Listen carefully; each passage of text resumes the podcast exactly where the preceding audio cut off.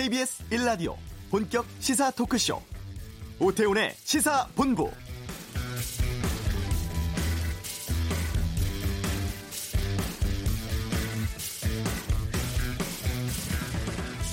생활에 필요한 물자를 얻기 위해 육체적, 정신적 노력을 들이는 행위. 국어사전은 노동을 이렇게 정의를 합니다. 여기에 대해서 근로는 부지런히 일함이라고 뜻하죠. 근로는 부지런하고 노동은 일하는 것에 방점이 찍혀 있습니다. 한때 일부에서 근로와 노동이라는 단어의 차이가 일제강점기 때 만들어졌다고도 합니다만 이는 사실과 좀 다르고요. 좌우 이념의 구분 없이 우리는 근로와 노동이라는 말을 써왔습니다.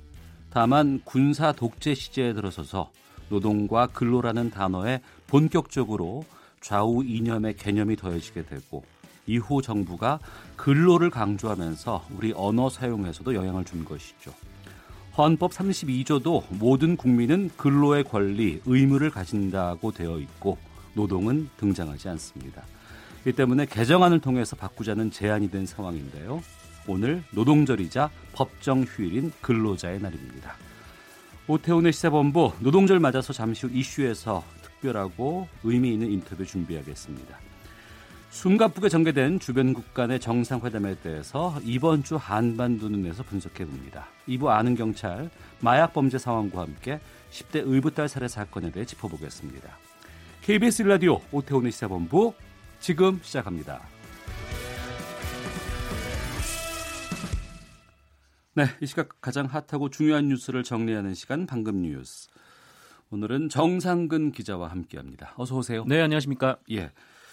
문재인 대통령이 삼성전자 화성 공장에 방문한 것이 화제가 되고 있네요. 네, 그 오늘 아침 신문들을 보니까 일면 사진으로 거의 대부분이 그 문재인 대통령과 이재용 부회장이 같이 있는 사진을 썼더라고요. 예. 뭐 그만큼 가장 주목받은 그 뉴스이기도 한데 이 문재인 대통령은 어제 이 삼성전자 화성 사업장에서 열린 이 시스템 반도체 비전 선포식에 참석을 했는데요. 예, 삼성전자가 지난달 이십사 일 이 시스템 반도체 사업 경쟁력 강화를 위해 오는 이천삼십 년까지 뭐 총 백삼십삼조 원을 투자하겠다라는 이 반도체 비전 이공삼공을 발표한 데 발표한 바가 있기 때문에 네. 이 투자 계획을 격려하고자 찾아간 것으로 보입니다. 어, 문재인 대통령과 이재용 부회장의 만남은 그 문재인 대통령 취임 이후에 일곱 번째 있었던 일인데 일곱 번이요? 네, 일곱 어. 번이나 있었습니다. 두 사람은 인도에서 처음 만났었죠. 어, 그리고 그 이후에 이 삼성이 백팔십조 원 사만 명 규모의 이 투자 고용 계획을 발표한 바 있고요. 또 이후에 청와대에서 만나서 이재용 부회장이 문재인 대통령에게 뭐 삼성 공장 방문을 요청을 하기도 했었습니다. 어쨌든 어제 참석한 자리에서 문재인 대통령은 이 삼성전자는 종합반도체 강국의 비전을 제시했다라면서 이 원대한 목표 설정에 박수를 보내며 이 정부도 적극적으로 돕겠다라고 밝혔는데요. 이 정부도 여기에 발맞춰서 향후 십 년간 해당 분야에 일조 원을 투자를 하고 전문 인력 양성을 지원하기로도 했습니다. 어, 이에 이재용 부회장은 뭐 반드시 해내겠다, 음. 일을 달성하겠다라는 말로 화답을 했습니다. 그런데 이재용 부회장의 상황 때문에 좀 이 만남에 대해서 좀 부적절하다는 시선도 있죠. 그렇죠. 이게 부패 혐의로 이재 어, 혐의로 이재용 부회장이 지금 형이 확정되지 않은 상태이기 때문에 음. 이 재벌 총수와 대통령의 잦은 만남 그리고 전폭적인 지원 약속이 좀 부적절하다 이런 시선도 있습니다. 어, 이재용 부회장은 박근혜 전 대통령과 최순실 씨에게 뇌물을 준 혐의를 받고 있고요. 이 집행유예로 풀려났던 이심에서도 삼십억 원대의 뇌물 혐의는 유죄로 인정을 받았었습니다. 더욱이 오월 중에 이와 관련해서 대법원 선고가 예정이 돼 있다라는 지금 보도가 나오고 있는데 어, 이재용 부회장이 다시 구속될 수 있는 좀 위기 상황에서 이 삼성이 대규모 투자 계획을 발표하고 또 문재인 대통령이 여기에 힘을 실어주는 게 좀 부적절한 신호를 줄 수 있다라는 우려가 나오고 있어요. 예, 하지만 사법부 측에서는 뭐 대통령의 행정 영역과 뭐 사법의 영역은 전혀 별개다. 네, 이렇게 얘기를 하고 있습니다. 맞는 말이긴 하죠. 네. 뭐 삼성 바이오로직스 분식회계 수사도 뭐 검찰이 이어가고는 있는데요. 일단 수사와 재판 결과를 봐야 이 만남의 성격을 좀 규정할 수 있지 않을까. 네, 그렇게 보여집니다. 알겠습니다. 그리고 세월호 참사와 관련해서 조사 활동 벌이고 있는 곳이 사회적 참사 특별조사위원회인데. 네네. 여기가 아, 자유한국당의 황교안 대표를 조사하기로 했다고요? 네, 뭐 가습기 살균제 사건 그리고 사 일육 세월호 참사 사건을 조사하고 있는 특별조사위원회가 있습니다. 어제 전원위원회를 열었는데요. 지난 이천십사 년 이 세월호 참사 당시에 법무부 장관이었던 황교안 이 현 자유한국당 대표가 이 세월호 수사 과정에서 방해와 외압을 행사했는지를 조사하기로 했습니다. 이 황교안 대표의 외압 의혹이 뭐냐면 이 세월호 참사 당시에 이 현장에 있었던 해경 일, 이, 삼 정이 있어요. 네. 이 일, 이, 삼 정의 정장이 김경일 정장인데 이 사람이 광주, 이 사람에 대해서 광주지검이 수사를 하면서 음. 이 업무상 과실치사 혐의를 적용하려고 했습니다. 그러니까 구조, 업무상 과실치사면은 정부의 책임이 있는 거 아니에요? 그렇습니다. 구조 활동을 벌이지 않았다라는 음. 거죠. 뭐 나오라는 얘기도 안 했기 때문에. 어, 그런데 그때 이 청와대 민정수석실과 법무부에서 외압을 가했다라는 의혹이 제기가 됐었고요. 또 은폐에 불응한, 그러니까 요청에 불응한 이 광주지검 수사팀에게 보복 인사를 했다. 법무부가 보복 인사를 했다라는 그런 의혹도 황교안 당시 법무부 장관이 받았습니다. 또한 황교안 전 황교안 대표가 이 대통령 권한 대행이었을 당시에도 이 박근혜 전 대통령의 이른바 이제 사라진 일곱 시간 관련한 이 증거를 은폐했다라는 의혹도 받고 있고요. 어, 이에 사일육 연대에서 이 특조위에 이 황교안 대표에 대한 조사를 요청을 했고 이 특조위는 딱히 거부할 이유가 없어서 뭐 그대로 의결했다라고 밝혔습니다. 앞으로 이제 황교안 대표에 대한 조사 방식이나 일정, 이 구체적인 내용을 추후 논의를 거쳐서 네, 결정하기로 했습니다. 네. 케이티의 이석채 전 회장 어젯밤 구속됐어요. 구속됐습니다. 부정 채용 혐의인데요. 예. 이석태 전 회장은 지난 이천십이 년 이 케이티 공개 채용 당시에 비서실을 통해서 이 자유한국당 김성태 국회의원의 자녀를 채용하도록 지시한 혐의를 네, 받고 있습니다. 뭐 이게 당시 이제 케이티에서 확인된 부정 채용자가 이 자유한국당 계열 소속의 이 김희정 전 여성가족부 장관, 뭐 김영선 전 국회의원 등 이 정관계 인사 다섯 명의 자녀와 지인 등 모두 아홉 명이 혐의를 받고 있는데요. 어, 이에 검찰은 지난달 이십이일과 이십오일 이석채 전 회장을 두 차례 불러서 조사를 했고요. 어, 관련해서 증거를 인멸한 정황도 포착을 했다라고 합니다. 어, 이에 이 서울 남부지방법원도 이석채 전 회장에 대해서 증거 인멸의 우려가 있다라면서 이 구속영장을 발부했습니다. 어, 그런데 이 구속영장 실질심사에 참석한 이석채 전 회장이 음. 이 심경을 묻는 기자들의 질문에 어, 충무공의 심정이 생각이 난다라는 이 좀 다소 엉뚱한 대답을 내놨는데요. 어쨌든 이로써 이 케이티 부정 채용 의혹과 관련해서 케이티 쪽 관계자들에 대한 수사는 모두 끝난 셈이고요. 네. 이제 앞으로 이 김성태, 자유한국당 의원 등 이 정관계 인사들에 대한 수사가 이뤄질 것으로 보입니다. 네. 바른미래당의 손학규 대표가 공석 중인 지명직 최고위원을 임명했다고요? 네, 두 명인데 이 주승용 의원 그리고 문병호 전 의원을 각각 임명을 했습니다. 이 지난 사삼 보궐선거 참패 이후에 이 바른정당계인 하태경, 이준석, 권은희 최고위원이 이 손학규 대표를 비롯한 지도부 총사퇴를 요구하면서 이 한 달 가까이 당무를 거부하고 있는 상황이었기 때문에 이 바른미래당이 제대로 이제 최고위원회 회의도 못 열었던 상황이었거든요. 근데 여기에 따른 조치로 보입니다. 어, 특히 이 최근 패스트트랙 문제로 인해서 이 제기되고 있는 당 지도부 압박에 대해서 뭐 정면 돌파하겠다라는 뜻을 보여준 조치로도 해석이 되고 있습니다. 예, 아울러 손학규 대표는 이 하태경, 이준석, 권은희 최고위원이 이 당무 복귀를 거듭 촉구할 것, 어, 복귀할 것을 거듭 촉구했는데요. 어, 이들에게 당 화합을 방해하고 분열을 조장하는 것은 결코 당에 도움이 되지 않는다라고 주장하기도 했습니다. 네. 어, 노동절 행사 일정 간단히 좀 정리해 주시죠. 네, 일단 민주노총은 오늘 오후 두 시에 서울시청 앞 광장에서 뭐 서울, 인천, 경기 등 지역 조합원 이만 오천여 명이 참석한 가운데 노동절 기념 수도권 대회를 엽니다. 어, 한국노총은 이미 기념 행사를 시작을 했는데 네. 오전 열 시에 여의도 문화반항에서 뭐 조합원과 가족 등이 참석한 가운데 노동절 기념 마라톤 대회를 열었습니다. 뭐 여담으로 여기서 이해찬 민주당 대표하고 음. 황교안 자유한국당 대표가 손을 잡고 뭔가 얘기하는 장면이 아, 같은 자리에서 만났어요? 네, 그날 마라톤 대회에 어. 참석을 했습니다. 예. 주목이 되기도 했습니다. 알겠습니다. 방금 뉴스 오늘 정상근 기자와 함께했습니다. 고맙습니다. 고맙습니다. 네, 이어서 교통 상황 보겠습니다. 교통정보센터의 이승미 리포터입니다.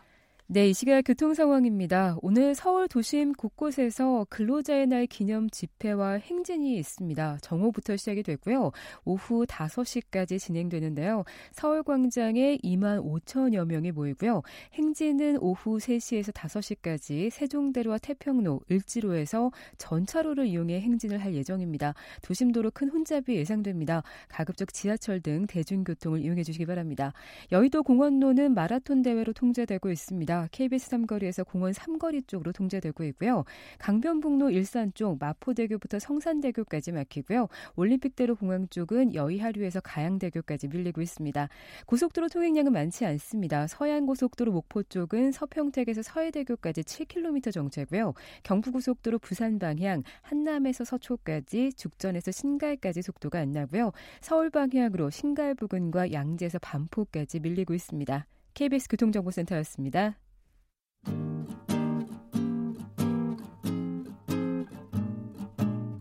케이비에스 일 라디오 오태훈의 시사본부, 여러분의 참여로 더욱 풍성해집니다. 방송에 참여하고 싶으신 분은 문자 샵 구칠삼공 번으로 의견 보내주세요. 애플리케이션 콩과 마이케이는 무료입니다. 많은 참여 부탁드려요. 네, 천구백칠십 년 십일월 십삼일 전태일 열사는 당시 근로기준법이 지켜지지 않는 노동환경을 고발하면서 분신을 했습니다. 이후에 어머니 이소선 여사와 동생들도 뒤를 이어서 노동운동에 참여를 했죠. 전태일 열사의 뜻을 기념하고자 어제 청계천 평화시장 근처에 기념관이 문을 열었습니다. 오태훈의 시사본부, 오늘 전태일 기념관 개관, 또 노동절을 맞아서 전태일 열사의 여동생입니다. 전순옥 전 민주당 의원과 함께하겠습니다. 어서 오세요. 안녕하세요. 예, 어제 기념관 문을 열었습니다. 가보셨죠? 네, 어, 갔습니다. 기분이 어떠셨어요? 네, 참 좋았고요. 예. 그리고 저희 이소선 어머님, 저희 어머님 생각이 많이 났습니다. 음. 어머니께서 네. 이천십일 년에 돌아가셨어요. 이천십일 년 구월 달에 예, 예. 돌아가셨고요. 어. 어제는 왠지 모르게 예. 그 자리에서 어. 저희 어머님이 그렇게 많이 보고 싶은 날도 시간도 어. 그날이 아주 가장 그랬고요. 예. 어, 아마 저희 어머님이 대한민국의 모든 노동자들 음. 우리 정말 그 차별 없이 또 노동자들의 권익을 보호받을 수 있는, 이제는 노동자도 어, 사회의 한 중요한 구성원으로서 인정받기를 원하는 네. 그런 바람을 항상 갖고 계셨기 때문에 음. 아마 어제 그 전태일 기념관이 문을 열게 됐고 네. 또 그 기념관이 앞으로 음. 노동자들의 인권과 노동자들의 권리, 그래서 그리고 노동자들의 희망을 찾아갈 수 있는 그런 공간이 되었으면 좋겠다라는 희망을 제가 갖고 있었고 예. 그게 저희 어머님이 바라던 어. 그런 생전에 그 네. 부분인데요. 이소선 여사께서 이 전태일 기념관 건립에 대해서 많은 공을 들이셨고 수건 사업으로 하신 것으로 알고 있어요.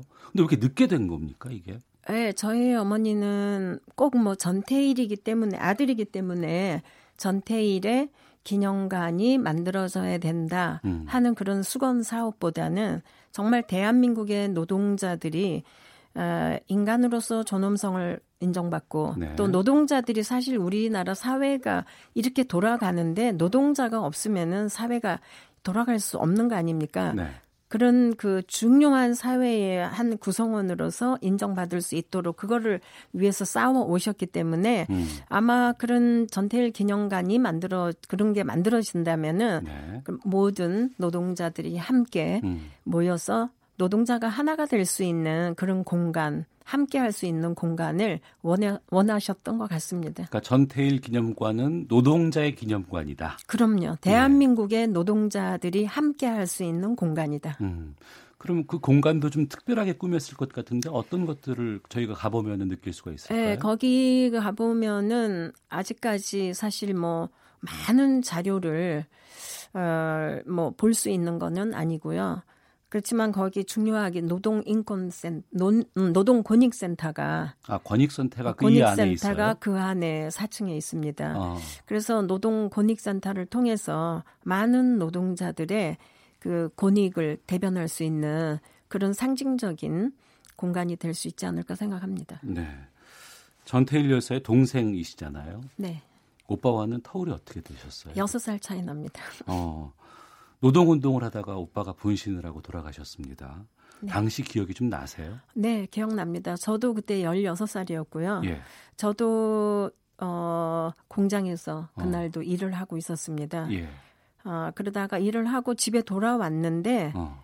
아, 오빠 친구가 기다리고 있더라고요. 빨리 병원으로 가야 된다. 음. 늦게. 그래서 어, 버스를 타고 성모병원으로 갔었습니다. 네. 근데 도착했을 때는 이미 한 열 시가 넘었기 때문에 음. 이미 영안실로 옮겨진 이유였죠. 네. 그 이후에 이제 앞서 말씀해 주신 어머니께서 노동운동에 투신을 하셨습니다. 네. 어머니의 삶에 대해서는 가장 가까이에서 보셨고 함께 음. 활동을 하신 분인데 좀 소개를 해 주신다면. 네. 저희 어머니 이소선 어머님은 어, 이천십일 년도에 돌아가시고 제가 병원에서 오 일 동안 있으면서 많은 분들이 이제 오셨어요. 오셨는데 그 중에서는 초등학생도 있었고 음. 어른들 연세가 많은 분도 다 다양한 분들이 오신 거를 보고 네.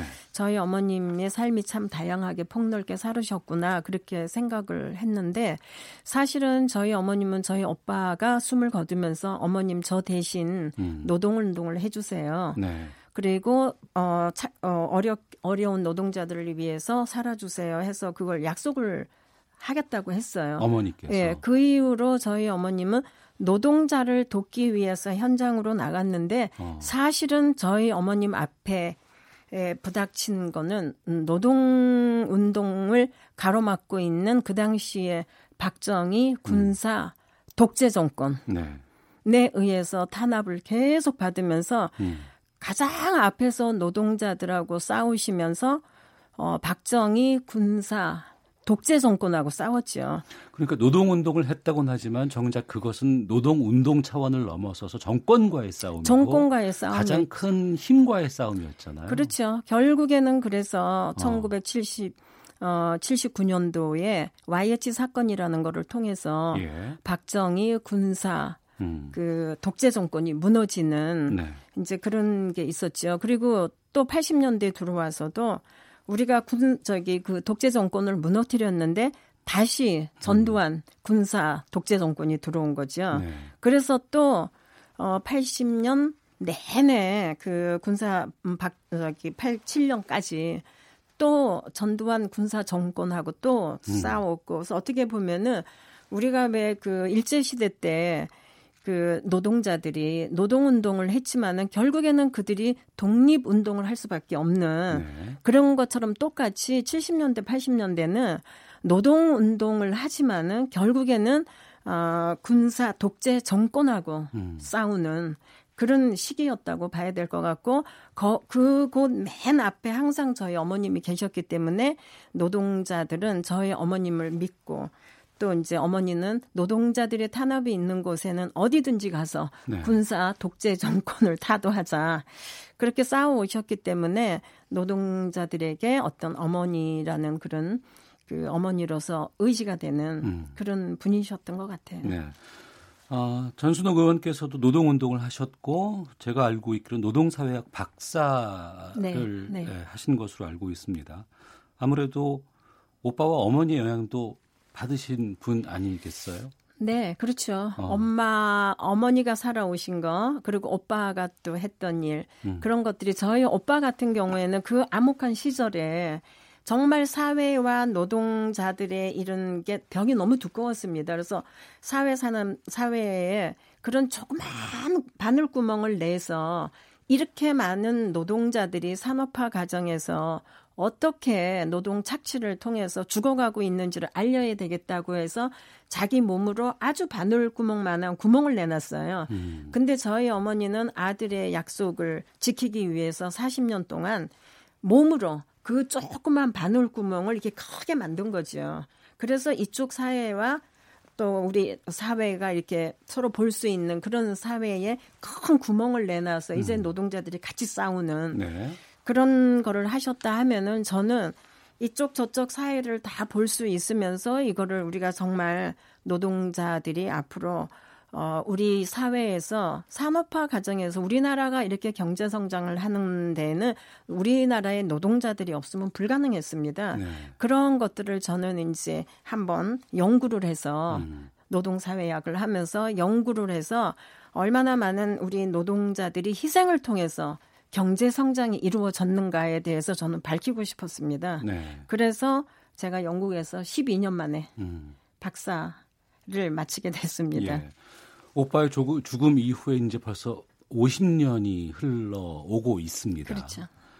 참 사회도 다이나믹하게 많이 바뀌었고요. 네.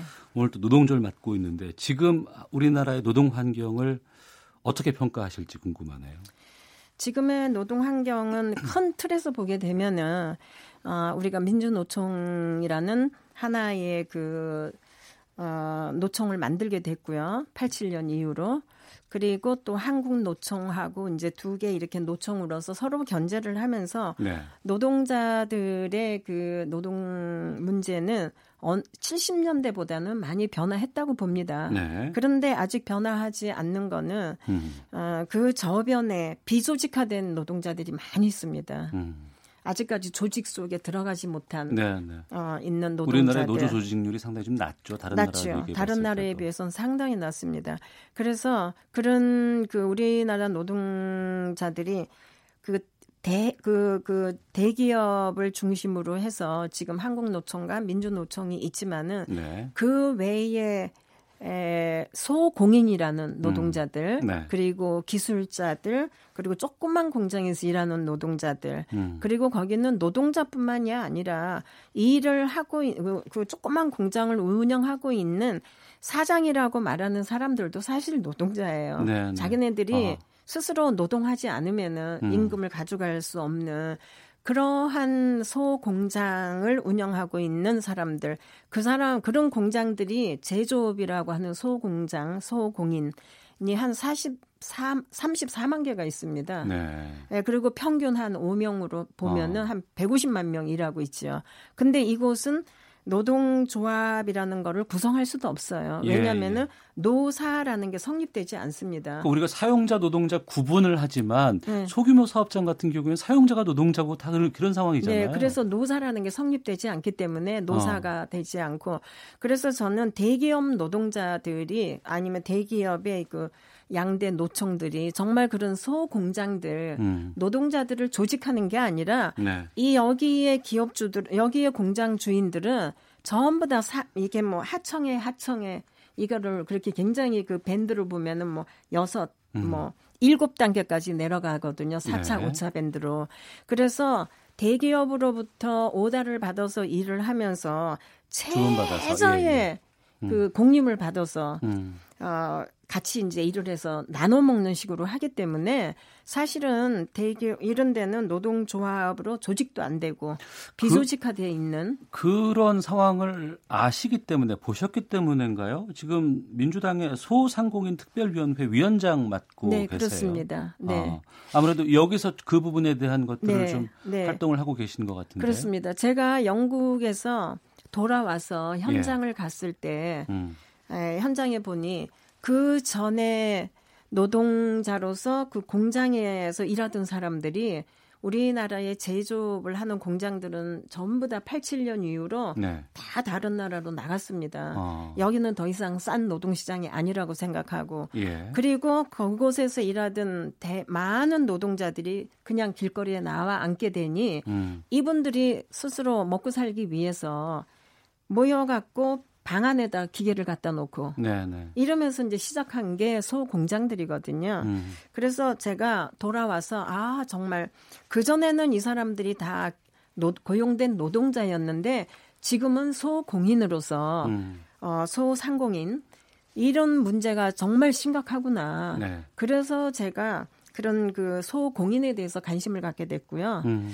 어, 지금도 그래서 소상공인 특별위원회 위원장을 맡고 있으면서 전국을 다니면서 네. 그런 소상공인들과 그리고 음. 소공인들과 만나고 있습니다. 예, 우리나라의 노동자들의 삶이 윤택해지고 잘 사는 것이 바로 우리 국민들과 국력을 향상시키는 일이기 그렇습니다. 때문에 앞으로도 그런 쪽에 좀 많은 관심 네. 가져주시길 네, 부탁드리겠습니다. 그렇게 하겠습니다. 예. 앞으로도 더 열심히 하려고 합니다. 네, 고맙습니다. 자, 오늘 노동절 맞아서 저 시사본부에서 특별히 모셨습니다. 전태일 열사의 동생이시죠. 전순옥 전 더불어민주당 의원과 함께했습니다. 오늘 말씀 고맙습니다. 감사합니다. 헤드라인 뉴스입니다.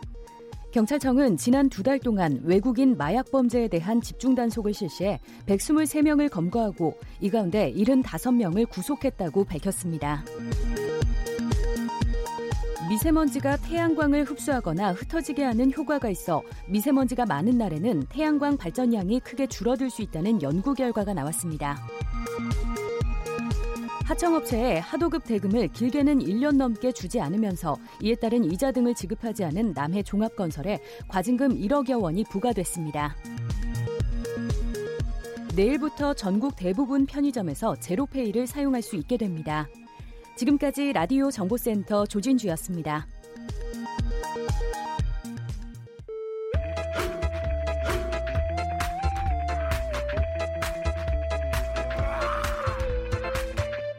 오태우래 시사본부.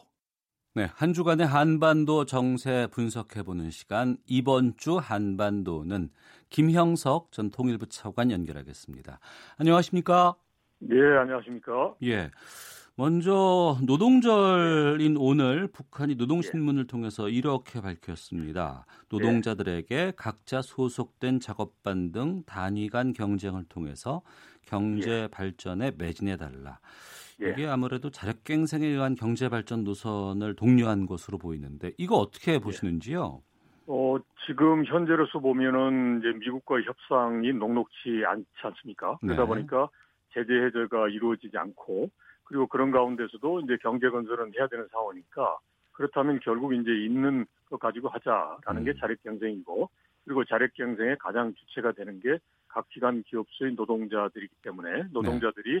적극적으로 해라 그런 이제 메시지인 거죠. 그래서 음. 어떻게 보면 지금 현재 상황이 어렵다, 그 어려운데 우리가 손 놓고 있지 말고 이제 각자의 노동자들이 이제 스스로의 그러한 이제 현재 상황에서 적극적으로 하자 이제 그런 절박함이 담겨져 있는 메시지다라고 판단할 수 있겠습니다. 네, 그런 북한의 입장에서 예. 지난주 후반부터 주변국들의 정상회담이 계속 연이어 예. 있었습니다. 예. 이런 만남들이 그 북한의 비핵화 협상에는 좀 도움됐다고 보세요?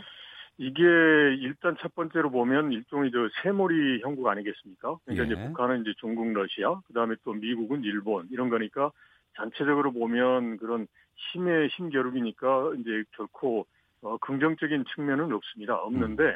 거기서 이제 이제 긍정적인 걸 굳이 찾는다면 이제 지금 러시아 푸틴 대통령이나 중국의 시진핑 주석도 지금 현재로서 북한이 이제 하는 그 비핵화 부분 자체가 어, 조금 더 나아가야 되는 상황이기 때문에 적극적으로 북한을 도와주기가 어려운 상황이란 말이죠. 음. 그래서 이제 김정은 위원장이 어, 이제 시진핑 주석으로부터 들었을 거고 푸틴으로도 직접 들어서 아 이게 미국을 움직이게 하려면 이제 비핵화 부분에서 조금 더 좀 나가야 되지 않겠느냐라는 네. 이제 현실적인 그게 어. 이제 김정은 위원장이 뭐 어, 바람직하게 생각한다라는 게 아닙니다. 이제. 그런데 예. 이제 그런 현실을 인식을 하게 되는 계기가 되고 어. 그런 차원에서 미국과 협상할 때 조금 더 비핵화 부분에 대해서 어, 자신감 있게 좀 더 적극적인 어, 조치를 취할 수 있는 쪽으로 변화할 수 있는 그러한 이제 계기는 될 수도 있겠다라고 생각합니다. 네, 그러한 의지 때문일까요? 북한의 네. 협상 라인이 교체가 됐는데 군부 네. 강경파 출신의 김영철 노동당 부위원장 대신에 네. 외교관 쪽인 이용호 외무상과 최선희 제일부상이 전면에 등장을 했거든요. 네, 이건 어떻게 보세요? 아직까지는 좀 봐야 될 것 같고요. 왜냐하면 네. 이제 김영철이 이제 국무위원회 그 위원으로 되어 있습니다. 있고 예. 이제 보면 이제 내각 총리였던 박봉주가 이제 국무위원회 부위원장 하면서 내각 총리를 이제 새로운 인물로 이제 보냈단 말이죠. 네. 그러니까 전혀 그 업무에서 이제 배제하지 않는 전례도 있기 때문에 일단은 뭐 봐야 될 것 같습니다. 봐야 될 것 같고 만약에 이제 지금 이야기하신 대로 그런 식으로 라인을 이제 교체를 했다라는 거는 음. 이제 아무래도 이제 외교 외무성에 있는 이용호라든지 최선희는 이제 소위 미국 통입니다. 그러니까 네. 미, 그 미국하고 조금 더 관계를 좀 어, 부드럽게 해보자라는 음. 이제 의도가 있을 수 있다. 즉 미국과 그 좀 더 각을 세워서 대립을 해보겠다는 것보다는 네. 좀 더 미국을 아는 사람을 내세워서 미국을 조금 더 설득을 해보겠다. 어. 이제 그러한 이제 목적이 어, 깔려 있는 게 아닌가 싶습니다. 네. 하지만 북미 관계는 여전히 교착 상태입니다. 네, 네. 이런 가운데 저는 좀 이 뉴스가 상당히 좀 예. 눈에 오던데 이천십칠 년에 네. 북한에 영류돼 있던 미국인 대학생 예. 그 원비어 예. 석방을 위해서 예. 북한을 방문했던 미 국무부 특별대표가 예. 당시에 돈을 지불하겠다. 네. 이 서약서에 서명을 했다고 밝혔거든요. 네, 네. 그런데 지불은 안 된 거잖아요. 예. 이 뉴스 어떻게 판단하세요? 그게 어떻게 보면 이제 인도적 차원에서 본다면 이제 국가가 그 자국민을 이제 신변 보호하는 것은 이제 어떠한 비용이 있더라도 지불하더라도 해야 되는 것은 맞습니다. 네. 그러니까 이제 북한이 요구를 했으면 미국에서 그 확약서에 서명해 주는 것은 이제 굳이 뭐 비판받을 일은 아닌데요. 네. 그리고 북한 그런데 이제 문제는 이백만 불인데 서명했는데 이제 지불이 안 됐다라는 거 아닙니까? 거기에 예. 대해서는 결코 지불하지 않았다라는 거니까. 음. 그러면 이거는 이제 인도적인 사안이 아니고 예. 소위 쌍방간의 이제 신뢰의 문제가 되는 거죠. 그렇죠. 약속을 어긴 게 되니까. 그러니까 서명까지 했는데 안 했다 그러면 이거 자체로 끝나는 게 아니라 이제 다른 영역에까지 그게 일종의 좀, 좀 영향을 주는 거죠. 그래서 네. 그런 차원에서 보면 이게 결코 뭐 어, 좋은 그 신호 아닙니다. 어, 네. 아 좋은 신호가 아니라는 것은 앞으로 북미 협상의 쟁점으로도 네. 부각될 가능성이 있다고 보세요?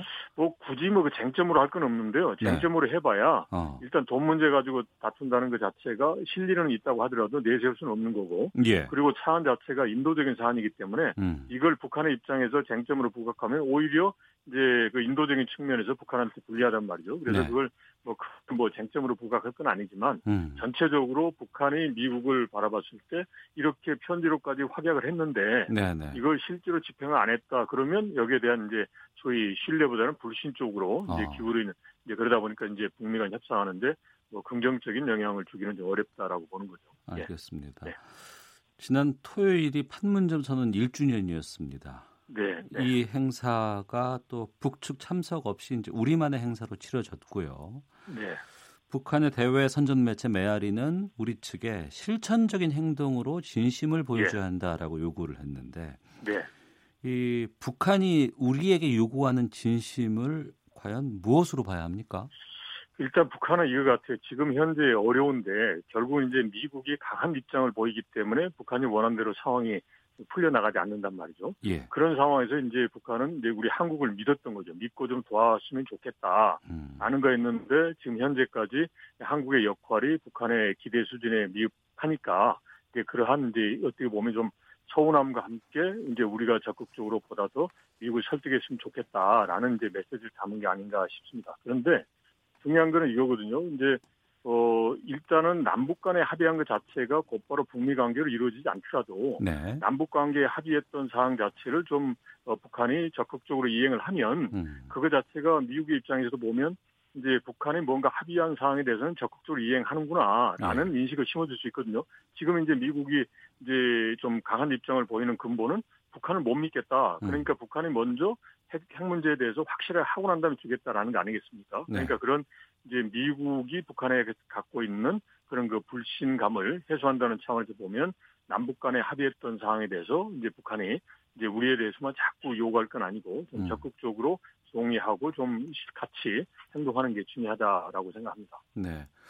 그 지난 사월 이십칠일 날이었나요? 그 한 이십육일 날이었나? 그 유시민 그 노무현재단 이사장이 예, 예, 네. 그 알릴레오에서 북한 통전부 전화 받으라는 얘기를 했었어요. 네, 예, 그, 예, 그런 있었죠. 예, 예. 그러니까 지금 북한 쪽에서는 우리에게 진심을 보이라고 하고 또 일정 정도의 한라인 같은 것들이 잘 좀 됐으면 좋겠다라는 의지가 또 우리 쪽에서는 좀 나오고 있는 상황인데 이 판단은 네. 어떻게 판단하시 보시는지. 그래서 그런 부분 그런 부분에 대해서는. 네. 이제 북한이 지금 현재의 상황을 현실적으로 인식을 해야죠. 음. 예, 그러니까 자꾸 이제 자기 목소리만 할 게 아니라 보면 네. 이게 상대가 있는 문제란 말이죠. 그러면 상대도 이해를 하고 상대도 이제 나올 수 있는 방향으로 이제 북한이 이제 자기들의 입장을 좀 수정을 해야 되는 거죠. 어. 예, 그런 의미에서 보면 북한이 이제 우물안 개구리식으로 있지 말고 네. 이제 국제사회의 그런 흐름 그거 자체가 본인들이 뭐 희망한 대로 됐으면 좋겠지만 아닐 때는 그걸 잘 이용을 하는 그런 현명한 이제 태도도 필요하다라고 생각합니다. 그런 예. 의미에서 소통이 필요한 거죠. 예. 일 년 만에 우리가 너무 좀 많은 기대를 했었던 것인지 아니면 또 이런 예. 교착 상태는 한 번쯤은 거쳐야 되는 과정인지는 모르겠는데요. 이 가운데 좀 힘든 분들이 개성공단 기업인들입니다. 예. 개성에 두고 온 이 시설 점검하기 위해서 정부의 아홉 번째 방북을 어제 신청을 했는데 예. 통일부는 여전히 신중한 입장이고 이번에도 방북은 좀 어려울 것이라고 보십니까? 과거 여덟 번째 사례를 보면 어려울 수도 있는데 네. 지금은 저희가 한번 이제 사고의 틀을 좀 바꿀 필요는 있을 것 같습니다. 어. 그러니까 개성공단 기업인들이 방북을 하면 그게 바로 개성공단의 재개다라는 쪽으로 이제 인식이 되니까 자꾸 이제 주저주저 하는데요. 네. 이제 그건 아니고 개성공단 재개하는 것은 이제 북한의 비핵화 문제와 연결해서 한다라고 확실하게 선을 긋고 지금 현재 기업인들이 방북하는 것은 이제 개성공단을 보면 공동 연락 사무소도 있기 때문에 음. 이제 개성공단 내에 있는 이제 개인의 그 재산권을 확인하는 그런 차원에서 이제 방북을 한다라는 쪽으로 성격 규정을 하고 네. 정부가 이에 대해서 좀 적극적인 그러한 그 이제 조치도 하고 북한도 여기에 호응해주면 좋겠다라고 생각합니다. 네. 판문점 선언 일 주년 기념 영상 메시지에 문재인 대통령 이런 말을 했습니다. 때로는 네. 만나게 되는 난관 속에서 잠시 숨을 고르며 함께 길을 찾아야 한다. 이렇게 메시지를 네. 말했는데 교착 상태가 좀 길어질 수 있다고 보고 단기적 속도 조절에 나서는 것이다. 이런 해석에 대해서는 어떻게 보시는지요? 일단 그런 해석이 가능합니다. 네. 가능한데 지금 현재로서는 이제 기다리는 게 능사가 아니란 말이죠. 예. 왜냐하면 이제 북한이나 미국이나 이제 각자의 기대치가 있고 입장이 있기 때문에 이럴 때 기다리는 것보다는 이제 적극적인 그러한 그 중재를 해야 되죠. 그러면서 음. 또 촉진의 역할도 하고 보증의 역할도 해야 되는데 이런 상황에서 본다면 결국 이제 이거 같아요.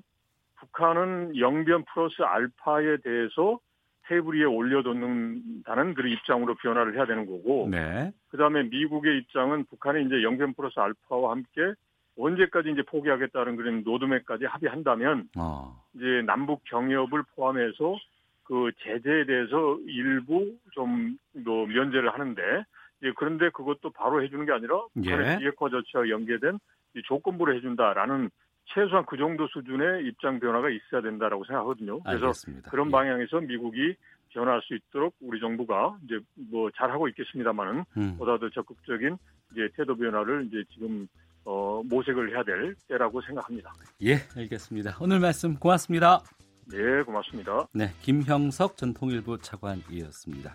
뉴스 들으시고 잠시 후 이 부에서 뵙겠습니다. 야, 아 왜? 점심시간에 뭐하냐? 자야지. 야, 그러지 말고 이거 한번 들어봐. 아, 뭔데? 지금 당장 라디오를 켜봐. uh-huh. 나른한 오후 깨울 시사 토크쇼. uh-huh. 모두가 즐길 수 있고 함께하는 시간. uh-huh. 유쾌하고도 신나는 시사 토크쇼. 오태훈의 시사본부. 네, 케이비에스 라디오 오태훈의 시사본부 이 부 시작합니다. 시사본부는 청취자 여러분들의 참여 기다리고 있습니다. 샵 구칠삼공 번으로 의견 보내주시면 되고요. 짧은 문자 오십 원, 긴 문자 백 원의 정보 이용료, 어플리케이션 콩은 무료로 참여하실 수가 있습니다. 매주 수요일 이 부에는 전문성과 현장성 살아있는 고품격 하이 퀄리티 범죄 수사 토크를 지향하는 아는 경찰이 있습니다. 먼저 오늘도 배상원 프로파일러 나오셨습니다. 어서 오세요. 네, 안녕하세요. 예, 최근 정부가 마약류 안전관리 담당하는 마약안전기획관을 만들기로 했습니다. 평소에 배상원 프로파일러께서 이 컨트롤타워 부재에 대해서 많은 지적을 해주셨는데 이 마약안전기획관이 그런 것을 할 수 있는 부서인지 좀 소개해 주세요. 일단 뭐 소개를 드리면요. 식약처하고 행정, 행정안전부에서는요. 어, 원래 지금 소속되어 있는 건 과입니다. 과. 예. 마약 정책과와 마약 관리과를 통합해서 이제 마약 안전 기획관으로 승격시킨 거죠. 음. 통합해서. 여기에서는 이제 우리가 마약류를 통합 관리하는 시스템이 있습니다. 물론 네. 이거는 마약류에 대한 뭐 의료용 마약류에 대한 제조 수출입 조약 투지 폐기 같은 것들을 전산으로 확인하는 음. 이런 거를 이제 종합적으로 거기서 하겠다는 거고요. 지자체 마약류 감시원을 지도 감독할 수 있는 이런 감시 시스템 자체를 만든다고 얘기를 하는 거고요. 네. 그래서 이제 범정부 합동 단속 점검 협의체 같은 걸 이걸 중심으로 하겠다는 얘기고 주요 이제 여러 가지 면에서 중독자에 대한 사회복귀 지원이라든가 폐해 예방 같은 것들을 이런 것들을 하는 부서입니다. 네. 우리나라가 더 이상 마약 청정국이 아니라고 하더라고요. 저희 아는 경찰 마약 사건 오늘 좀 다뤄볼까 하는데 특별히 좀 모셨습니다. 전 서울지방경찰청 마약수사대 윤홍희 팀장 자리하셨습니다. 어서 오세요. 네, 안녕하십니까. 예. 예. 현재는 한성대학교 마약 알코올학과의 교수로 네. 재직 중에 계세요? 네. 어, 한성대학교 행정대학원에 예. 예, 마약 알코올 학과라고 있습니다. 여기서는 뭘 가르치시는 거예요? 어, 저는 이제 그 종에서 이제 마약 수사를 강의하고 네. 있습니다. 아, 그래요? 학생들에게 네. 마약 수사에 대한 것들? 그렇죠. 이제 마약 중독이나 이제 예방 네. 이런 걸 공부하게 되면은 음. 그 마약 수사 그 과목에 네. 뭐 그런 뭐 환청이든가 이제 중독자에 대한 공부가 필요하기 때문에 예, 예. 마약 그 수사가 이제 전공으로는 하고 있죠. 어, 알겠습니다. 자, 본격적으로 좀 다뤄볼까 하는데요. 어, 마약 투약 혐의를 받는 방송인 로버트 할리 씨가 기소 의견으로 오늘 검찰에 송치가 됐습니다. 그런데 이제 궁금한 게 로버트 할리는 기, 불구속 상태에서 수사를 받아왔고요. 네. 같은 마약 투약 혐의인데 지금 가수 박유천 씨는 구속 상태에서 지금 이 수사를 받고 있습니다. 어떤 차이가 있, 있길래 이렇게 되는 건지. 뭐 이건 제가 짧게 말씀드리면은 로버트 할리 씨는 전체적으로 다 그거를 인정을 했습니다. 네. 인정을 했다는 것은 음. 증거인멸이나 도주의 염려가 없는 거고. 아. 근데 박유천 씨는 그걸 부인한 거죠. 네네. 그러니까 당연히 도주라든가 증거인멸 음. 그리고 또 불안정이 있기 때문에 네. 극단적 선택 가능성도 분명히 존재하기 때문에 예. 구속한 상태에서 수사하는 것이 적절하다고 판사께서 판단하신 것 같습니다. 예. 로버트 할리 씨하고 그 공범이 있는데 지난달 중순쯤에 함께 마약을 구매하고 네. 할리 씨가 두 차례 공범은 한 차례 이제 투약한 혐의를 받고 있거든요. 네. 마약 사범이 초범인 경우에는 우리나라에서 구속되는 경우가 많이 있나요? 그렇죠. 마약 사범들은 이제 주로 이제 상습범, 네. 전과자들은 주로 이제 구속이 많이 되고 음. 초범이나 단순 투약자들은 네. 이제 조건부 기소유예 처분을 많이 해줘요. 어. 아, 그래서 이제 보호관찰소에서 한 육 개월 동안 네. 뭐 교육을 받게 해서 뭐 그 하는 실시한 원인은 과거에는 엄벌주의를 취했었는데 네. 아, 이제 현재로서는 이제 엄벌주의보다는 어, 교육 음. 개선 그래서 사회에서 적응할 수 있도록 네. 또 전과자를 생산하지 않기 위해서 뭐 그런 음. 제도가 뭐 현재 그렇게 진행되고 있죠. 네. 그래서 어, 대다수의 그 초범들이나 단순 투약자들은 조건부 기소유예 처분을 많이 하고 있습니다. 음. 이 기소 의견으로 송치가 되는 것은 향후에 어떤 검찰 수사를 받게 된다는 얘기예요? 이제 기소유예 처분을 하면은 이제 마약 수사관 이제 검찰은 이제 송치를 합니다. 예. 송치를 하게 되면은 이제 마약 수사관이 그 판단할 때 이제 법으로 어, 처벌 대상은 되는구나 이런 어. 상태에서 이제 검찰에 송치하게 되면은 예. 검찰에서 이 법의 타당성 어, 과연 증거가 더 확실한가 어. 다시 이제 확인을 하죠. 예. 그래서 이제 뭐 만약에 수사가 부족했다면 재수사를 할 수도 있고 음. 또 이제 뭐 공소 제기도 할 수 있고. 또 어, 법에 적용이 안 되면 무죄도 할 수 있고 이런 음. 것들은 이제 우리 검사 쪽에서 이제 하고 있죠. 네, 그 이제 처벌에 대한 부분들이 이제 검찰 쪽에서 이제 증거는 이미 되는데. 검찰에 나와 있는 거니까요. 예. 네. 지금 박유천 씨의 경우에는 애초에 기자회견을 열었어요. 네. 대중들 앞에서.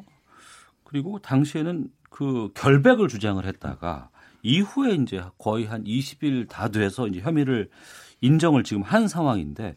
왜 그때 계속 부인을 했을까? 기자회견까지 열었을까에 대한 궁금증이 있거든요. 아무래도 연예, 예. 연예인 박유천과 음. 아, 민간인, 그러니까 일반인 박유천이 분리가 돼 있는 것 같습니다. 네. 여러 뭐 팬들이라든가 아니면은 그를 연예인은 사실 둘러싸고 있는 많은 사람들이 있지 않습니까? 어. 그 인기라든가 그것을 사실은 구분을 못하는 상태였던 것 같습니다. 그러니까 음. 어, 그리고 가장 잘하는 행동을 한 거죠. 네. 왜냐하면 연기 잘하시지 않습니까? 예, 그러니까 예. 그런 형태로. 근데 그게 꼭 거짓말이라고 볼 수는 없는 것은 네.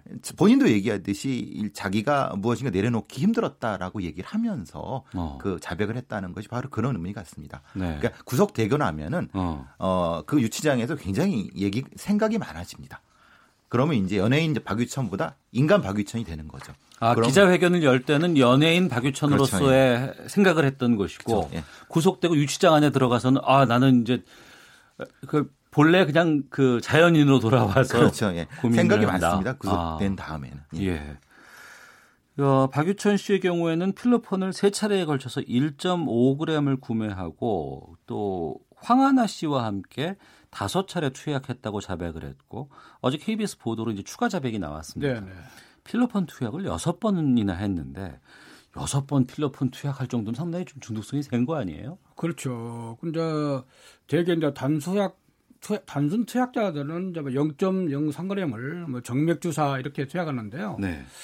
박, 박유천 같은 경우는 지금 이제 제일 처음에 오 회를 투약했다고 그랬어요. 네. 일 점 오 그램을 가지고. 그래서 음. 사실 일 점 오 그램은 오십 명이 투약할 수 있는 양이에요. 네. 오십 명이 투약할 수 있는 양이라고. 아, 그래요? 네. 일 그램이? 네, 네. 어. 일 점 오 그램이. 예. 그런데 어, 근데 진술에서 뭐 다섯 번, 여섯 번 투약 이렇게 나왔는데 네. 아마 이제 경찰이 수사를 했겠지만은 과연 그 나머지 음. 필로폰은 지금 어디에 두었느냐. 네, 그것도 네. 중요한 상황이고 어. 뭐 언론에 보면은 뭐 투약하다가 뭐 어, 좀 흘렸다 뭐 이렇게 대도 나온단 말이에요. 네, 네. 음, 그리고 어, 바이춘 씨가 투약한 그 방법이 좀 어, 대다수 그 필로폰 투약은 정맥 주사나 네. 아니면 이제 뭐 커피 아니면 맥주 같은데 희석을 해서 이제 투약을 하는데요. 이번에 언론에 보니까 손등에 그 주사 자국이 보인다. 음. 이런 것들은 이제 정맥 주사가 아니고 피하 주사로 볼 수가 있어요. 네. 어, 그래서 그런 방법으로 투약을 했다. 음. 뭐 이렇게 볼 수 있고 그 양에 지금 뭐 이제 조사를 하겠지만은. 과연 그 일 점 오 그램에 대한 나머지 부분은 네. 과연 계속 투약을 더 많이 했느냐 음. 아마 그 부분도 수사할 겁니다. 네. 그리고 또 다른 상대자와 투약을 했느냐 이 부분도 음. 이제 계속 수사가 이루어질 겁니다. 네. 앞서도 제가 좀 말씀드렸습니다만 더 이상 우리나라는 마약 청정국이 아닌 것 같아요. 네, 맞습니다. 확인이 되고 있는 것 같고 예, 예. 지금 뭐 예전에는 뭐 연예인, 재벌가 이런 쪽에서만 마약이 공급이 됐고 유통이 됐다 그러면 지금은 어, 뭐, 우리 주변에서 광범위하게, 네.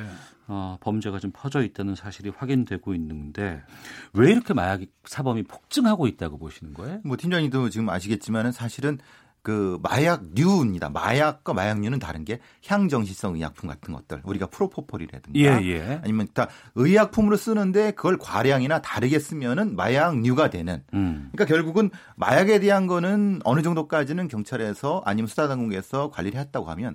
마약류, 그러니까 향정신성 의약품 관련된 부분에 대한 통제가 너무 느슨합니다. 어. 이것이 인체 흔히 말하는 일개 병원이라든가 아니면 의사의 어떤 관리 하에서 네. 그냥 단순히 그, 그 약만 체크하게 되어 있는 상태, 사후 조치가 음. 없는 상태라고 하면 네. 지금 거기서 많이 뚫리고 있는 상태라는 거죠. 어. 말하자면 지에이치비 물뽕이라든가 이런 부분들. 그러니까 종합적으로 무엇인가를 관리할 수 있는 시스템이 돼야 되는데 음. 그게 부족하기 때문에 한쪽이 뚫려버리니까 마약 청정국 지위를 잃어버리는 네. 그런 결과가 된 것 같습니다. 어, 실제로 국과수라든가 뭐 마약 이런 쪽에서 이제 검거라든가 수사가 매우 정교하게 이루어진다고 들었습니다. 네, 그렇죠. 예. 실제로 마약 사범은 다 잡히죠. 그렇죠. 마약 사범은 꼭 이제 증거가 있기 때문에 네. 이제 구십 퍼센트 검거가 되는 거죠. 음. 그렇게 하고 저 단순 투약자 상대로 네. 이제 상선 수사가 이루어지기 때문에 예. 이제 판매책, 공급책 이렇게 음. 이제 상선으로 이루어지기 때문에 어, 결국은 어, 많은 네. 마약 사범을 검거하게 되죠. 음. 단순 투약자 수사를 해가지고. 네. 네. 그러니까 호기심에서 어 우리나라가 더 이상 마약 청정국이 아니래. 뭐 주변에서도 쉽게 구할 수 있대. 인터넷을 통해서도 이걸 찾을 수 있대라는 얘기들 돌고 뉴스가 나오고 있거든요. 네네. 그럼에도 불구하고 그런 호기심에서 한 번이라도 했을 경우에 바로 검거라든가 나중에 여기에 대해서 자기가 다 죄를 쓸 수밖에 없는 상황인 거 아니겠습니까? 네, 그렇죠. 음. 제가 저기 좀 더 앞서 말씀 잠깐만 드리면은 네.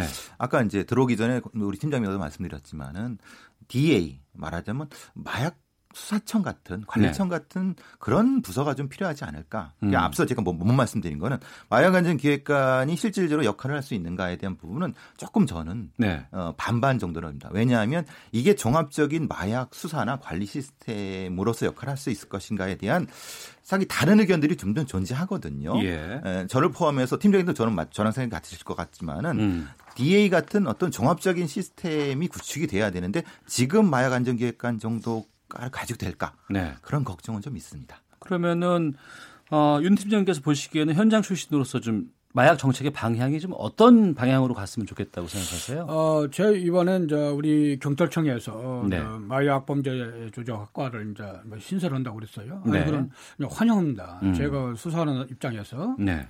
그런데 그 이제 정원도 이제 이백오십 명 정원한다고 그랬어요. 음. 어, 미국 같은 경우는 미국 디이에이라고 네. 마약 범죄 수사과가 있었는데 그런 데서는 마약 수사 정책 교육 이런 모든 프로그램을 가지고 있어요. 어. 그렇게 하고 이제 그 세계적인 마약을 이제 단속을 하고 있죠. 음. 그 우리나라는 지금 어, 검찰청, 경찰청, 관서청, 저 원료물질은 이제 식품의약안전처, 네. 어, 정보는 이제 국가정보원 이런 네 개 기관에서 어, 마약 수사를 하기 때문에 사실은 공조 수사가 잘 이루어지지 않고 있다는 겁니다. 네. 음, 그래서 어, 이런 것들을 뭐 제 논문에서 이걸 발표를 했지만은 우리 한국에도 어, 독립된 그 마약 수사관이 있어야 한다. 어, 예, 예.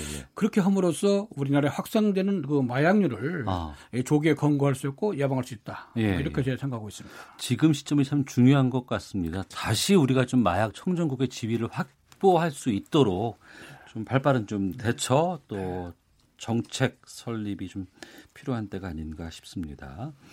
자, 배상원 프로파일러, 윤홍희 전 서울지방경찰청 마약수대 팀장과 함께 아는 경찰 다음 주제로 가겠습니다. 어제 하루 종일 실시간 검색어에 오르내리면서 세간을 충격에 받들인 강력 사건이 발생을 했습니다. 의붓딸을 살해하고 시신을 유기한 삼십 대 아버지가 어, 검거가 됐죠. 여기에 대해서 수사가 속도를 내고 있는데 충격적인 사실이 살해당한 딸의 친모 역시 범행에 공모한 사실이 또 드러나고 있는데요. 이 사건 좀 정리를 좀 배 교수께서 좀 해주시죠. 예. 실제로 이제 처음에는 이제 의붓 아버지가 네. 의붓 딸을 어, 살해했다라는 음. 걸로만 알려졌는데 네. 수사가 진행되는 과정에서 어, 그 친모도 어, 관계가 돼 있다라는 것을 알려진 거죠. 실제로 이 사건은 이천십육 년 정도 예를 들면 그러니까 이 어, 죽은 아이가 어, 약 십 대 초반일 때부터 어, 이 집 안에서 여러 네. 아동 학대가 이루어졌다는 얘기가 되고 있고요. 어. 왜냐하면 지금 이게 재혼 가족이지 않습니까? 예, 예. 그것 때문에 이제 친부한테 친부는 목포에 있고 음. 지금 이 사람들 이 가족은 광주에 있거든요. 네. 그러니까 이 아이가 이제 여러 뭐 학대랑 이걸 당하면서 친부한테가 살다가 또 여기 광주 살다가 아이고. 이러는 과정에서 의붓 아버지한테 성추행 혹은 뭐 예, 지금 나오는 얘기는 뭐 약간 강간미수 같은 형태가 되는데 그런 것까지 당하면서 그거를 이제 신고하고 음. 신고한 상태에서 시간이 좀 늦어져서 이제 살해당하는 사건 전체는 사실은 상당히 좀, 좀 잔혹하죠. 예. 네, 윤 교수께서 경, 형사 삼십칠 년 경력의 마약 사건뿐 아니라 강력 사건도 많이 담당하셨다고 들었습니다. 네, 맞습니다. 이 사건 보시면서 어떤 생각 드셨어요? 어, 이 사건을 보면서 어, 과거에는 이제 그 뭐 광도, 절도 이런 것들이 많이 있었어요. 그런데 이제 이천 년도 이후부터는 그 성범죄 관련들이 많이 발생했었어요. 음. 그래서 참 이런 사실을 보면 심각하다. 예. 그리고 이번 이 사건은 기획된 그 사건이다. 음. 어, 친모와 아, 그런 관계 네. 또 뭐 어, 마트에서 그런 저 살인을 위한 뭐 그 마대나 뭐 청테이프 음. 이런 구입했다는 거 이런 걸 때 볼 때 친엄마가 예, 네. 기획적으로 이런 것들 때문에 아, 앞으로 심각하다. 네. 그래서 이런 것들 원인들은 보면은 또 그 사회 환경적 원인으로도 볼 수 있어요. 음. 어, 지금 현재 성 개방이 많이 돼 있잖아요. 네, 네. 그런 상태에 있고 또 어, 이, 제가 이 사건에 이제 검토해 보면은 이 에, 살인한 의붓 아버지는 그 약간 그 성 중독성이 약간 비쳐 보여요. 음. 에, 사건을 볼 때. 그리고 이런 거 이런 사건에서는 미리 그 사실 이 친부가 이 사실을 알았단 말이에요. 네, 네. 아, 초등학교 때는 성추행, 중학교 이후부터는 저 성폭행으로 변했단 말이에요. 이런 사실을 왜 신고를 하지 않았나. 음. 그런 원인들이 이 사, 살인사건의 아주 주 핵심입니다. 그러니까 처음에는 의붓 아버지의 사례로 갔다가 친모도 함께 여기에 동조했다는 것들이 지금 드러나고 있습니다. 예, 동조하고 그렇죠. 공조한, 공모한 정황이 드러나고 있는데 친모는 범행에 얼마나 가담했다고 보세요? 지금 이 상태로 보면은 실제로는 조금 더 확대되어 봐야 될 것 같습니다. 예. 왜냐하면 이것은 실제로 어느 정도 가담했느냐, 음. 아니면 누가 먼저 계획했느냐, 네. 아니면 애초에 이 사건의 성격이 무엇이냐라는 것을 참 재검토해야 되는 상황이거든요. 음. 물론 지금 경찰에서도 이것을 보복살인으로 네. 이제 다시 가려고 하고 그렇다고 봤을 때 실제로 이것의 주요한 계획자는 친모가 아니겠느냐. 음. 그리고 그것의 의붓아버지는 실행자 정도가 아니겠느냐. 네. 이런 생각도 해볼 수 있는 겁니다. 왜냐하면 이것은 어, 포괄적으로 보면 범죄 인류학에서는 이건 영화 살해의 영역에 들어가거든요. 어. 그러니까 이제 새롭게 결합된 가족에서의 그 친모나 친부가 아, 거기에 언저리에 얹혀 있는 다른 자녀에 대한 공격성이 확대되는 네. 그런 것과 연관이 되기 때문에 이, 이, 이 사건의 전체적인 심리 상태를 다시 한번 동기와 연결해서 봐야 될 것 같습니다. 네. 이 범행의 잔혹성이라든가 또 부모 관련된 부분이라서 상당히 좀 분노가 많이 지금 네. 어, 나곤 하는데 요, 이 사건을 두고 지금 경찰의 수사에 대해서 또 이제 도마에 오른 내용이 있습니다. 네. 네. 네. 아동 성범죄 사건 처리를 위한 원칙과 절차를 지키려고 하다가 결과적으로 수사는 지연됐고 이 때문에 비극적인 사건이 발생한 것이 아니냐 이런 지금 분석도 나오고 있는데 여기에 대해서는 윤 교수님께서 말씀해 주시죠. 어, 제가 생각에는 그 이제 목포경찰서에서 이제 일 차, 이 차 진술을 받았습니다. 네.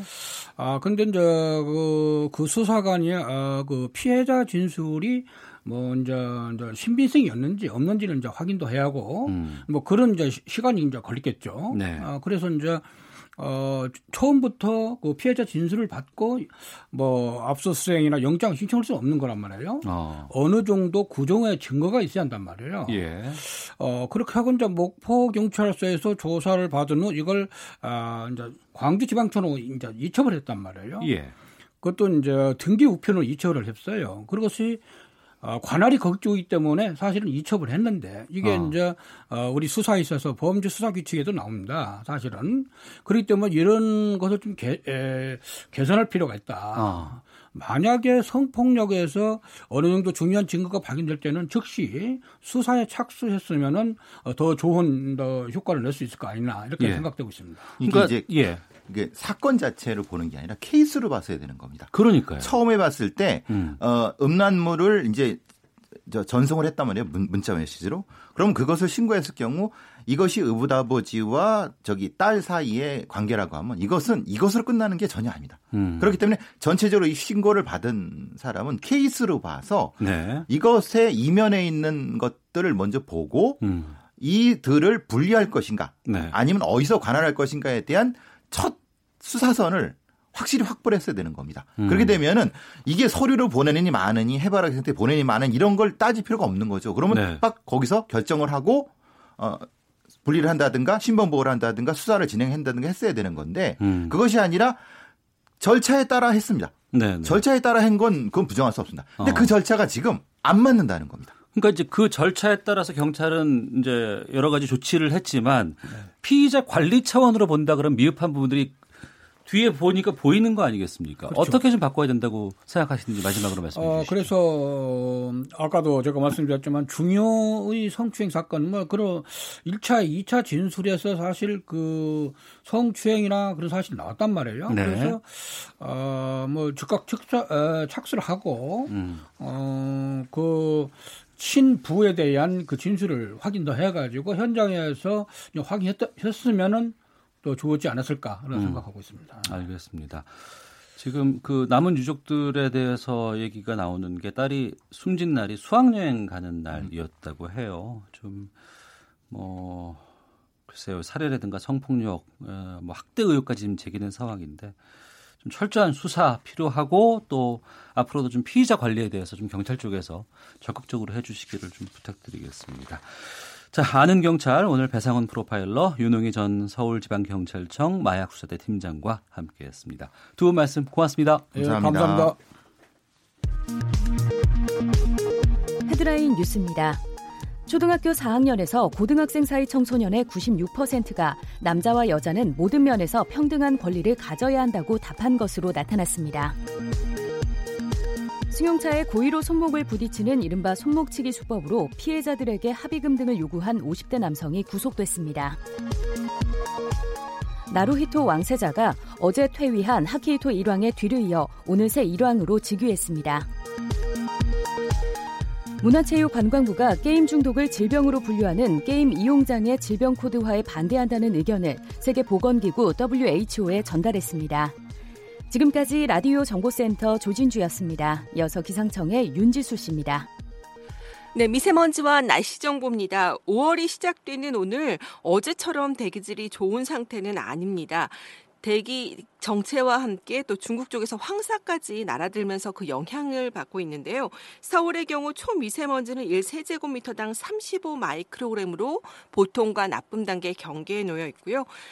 미세먼지는 육십육 마이크로그램으로 보통 단계를 보이고 있습니다. 하지만 강원도, 충청북도, 대구와 경상남도 지역은 미세먼지량이 평소보다 두 배 이상 훌쩍 많은 상태를 보이고 있는데 황사가 대부분 우리나라 상층을 통과할 것으로 보이지만 그 일부가 떨어지면서 이렇게 충청 이남 내륙 지역을 중심으로 영향을 미친다는 점 참고하시면 좋겠습니다.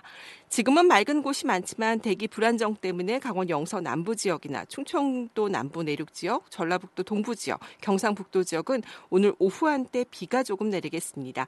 예상 강우량은 오 밀리미터 미만입니다. 흩뿌리듯 지나갈 것으로 예상이 되고요. 다만 강원도 남부 산간 지역, 경상북도 북동 산간 지역은 대기 불안정도가 좀 더 심해서 돌풍과 함께 천둥 번개가 치고 또 우박이 떨어질 가능성은 있습니다. 내일과 모레는 전국적으로 화창한 날씨 예상됩니다. 오늘은 낮 최고 기온 서울, 광주, 부산 이십일 도, 대전, 강릉 이십이 도, 대구 이십사 도로 당분간 내륙 지역을 중심으로 일교차가 크게 벌어지겠습니다. 지금 서울 기온은 이십일 점 칠 도, 습도는 사십일 퍼센트입니다. 지금까지 미세먼지와 날씨 정보였습니다. 다음은 이 시각 교통 상황 알아보겠습니다. 케이비에스 교통정보센터의 이승미 씨입니다. 네, 이 시각 교통 상황입니다. 여전히 고속도로 상황 대부분 좋은데요. 서양고속도로 목포 방향으로는 비봉나들목을 조금 지난 곳에서 승용차 관련 추돌 사고가 났습니다. 일, 이차로 막고 처리 작업을 하고 있고요. 부근 정체가 되고 있습니다. 이후 서해대교 삼 차로에 장애물이 있어서 앞길 잘 살피셔야겠고요. 경부고속도로 부산 방향 한남에서 서초까지나 죽전에서 신갈까지 속도가 안 나고 있습니다. 서울 방향으로도 신갈 부근에선 정체되고 있고요. 이후 시구간 양재 부근에서 반포 사이 밀리고 있습니다. 서울 도심 서울광장에서는 근로자의 날을 맞아 집회를 하고 있는데요. 행진도 예정이 되어 있습니다. 오후 세 시에서 다섯 시까지 서울광장을 출발해서 세종대로와 태평로, 을지로를 이용해서 진행 방향 전차로를 막고 행진을 할 예정입니다. 지하철 등 대중교통 이용 당부드립니다. 케이비에스 교통정보센터였습니다.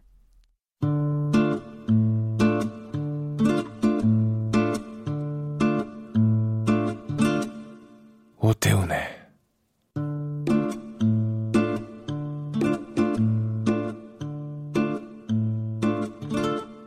시사본부.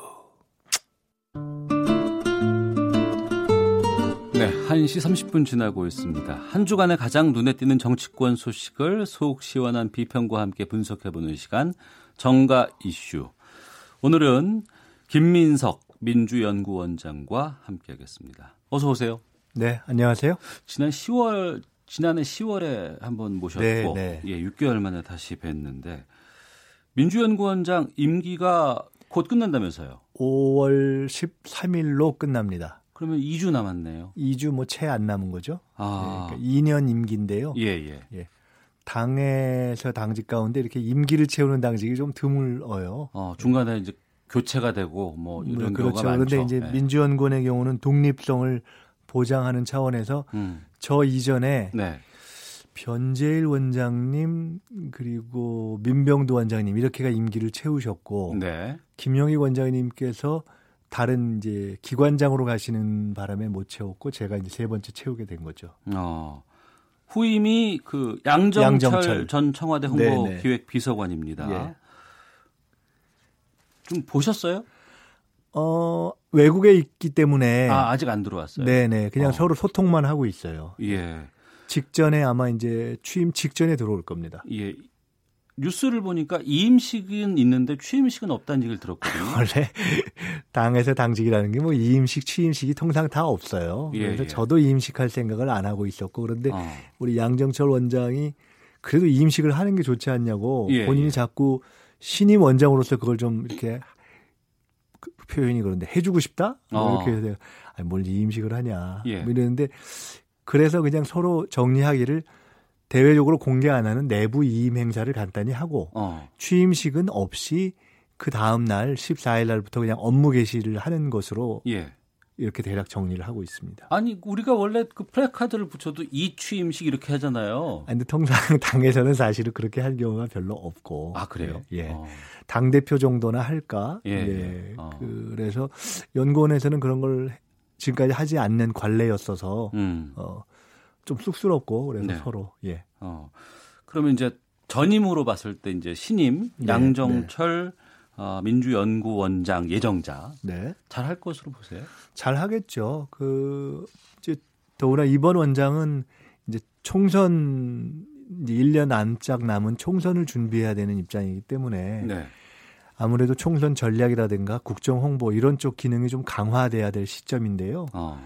양정철 원장이 또 그 부분에 또 강점이 있기 때문에 네. 통상 연구원에서 하는 일이 정책, 뭐 전략, 홍보 어, 또 있다면 뭐 시민교육 이런 부분에 있어서 음. 단기적인 것보다는 좀 중장기적인 걸 하는 거거든요. 네. 단기적인 것은 단기 현안은 당의 정책위원회나 전략위원회에서 하는데 음.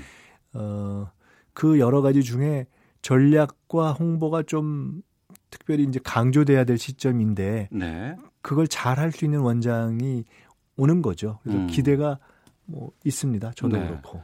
그러니까 더불어민주당의 민주연구원이 있고 네. 그리고 이제 자유한국당의 여의도 연구원이 네, 있죠. 네. 여연이라고 하는데. 네. 그러니까 앞서 말씀하신 것처럼 독립적인 기구라고 하셨잖아요. 네. 당과는 다르게. 네. 그러니까 뭐 당의 부설이긴 한데 음. 그러니까 당 뭐 긴밀하고 떨어질래야 떨어질 수 없는 거지만 네. 인사나 재정의 독립성을 또 운영의 독립성을 보장해야 된다. 안 그러면 이게 그냥 막 그때그때 단기적으로 내리는 페이퍼 쓰는 기관 비슷하게 되기 때문에 네. 독립성을 강화하는 쪽으로 모든 정당의 기관들이 이렇게 한 걸음 한 걸음 왔죠. 음, 알겠습니다. 그러면 김민석 민구, 민주연구원장께서 보시는 현 정치 상황 어떤지 좀 여쭤보겠습니다. 자, 사 박 오 일간의 패스트트랙을 둘러싼 전쟁 어떻게 보셨습니까?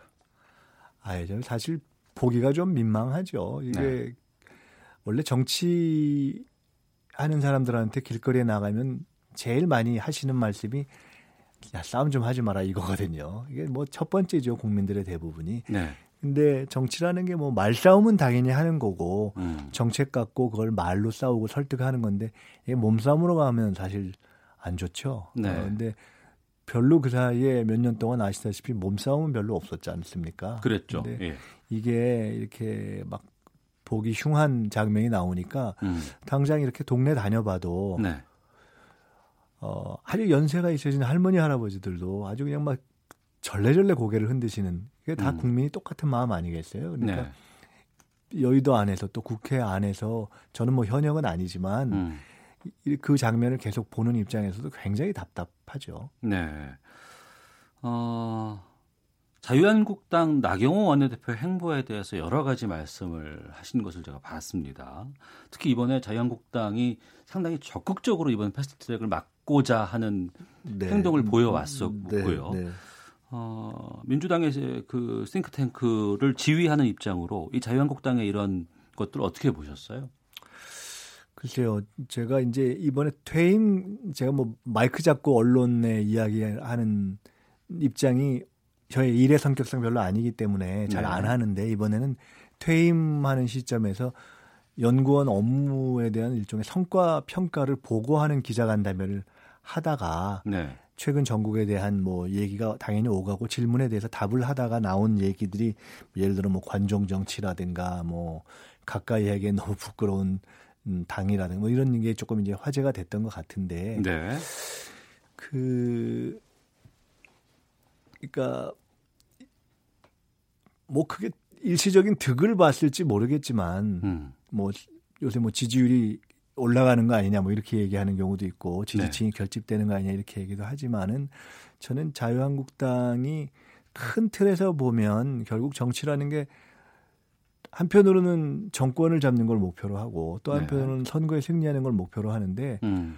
정말 거기에 있어서 결정적인 관건이 되는 보통 네. 뭐 이당 저당 상관없이 중간의 표심을 갖고 있는 중도층의 표심. 네, 그분들의 마음을 얻는 데는 결국 결정적인 장애가 되는 방향으로 쭉 온 거 아니냐. 그러니까 너무 짧게 본 거 아니냐. 아, 짧게 봤다. 네, 그래서 그런 데다가 어쨌든 황교안 대표는 비록 비교적 최근에 등장하셨고 또 정치를 안 해보신 분이고 예. 그러니까 최근 국면은 나경원 원내대표가 비교적 끌고 왔다고 볼 수 있는데 뭐 개인적으로 잘 아는 처지긴 하지만 음. 최근에 이렇게 일련의 상황을 보면서는 패스트트랙도 그렇고 그 이전에 뭐 국회 연설도 그렇고 여러 가지를 보면서 아 이게 사실 원내대표라는 거는 책임감도 있고 전략도 있어야 되는데 네.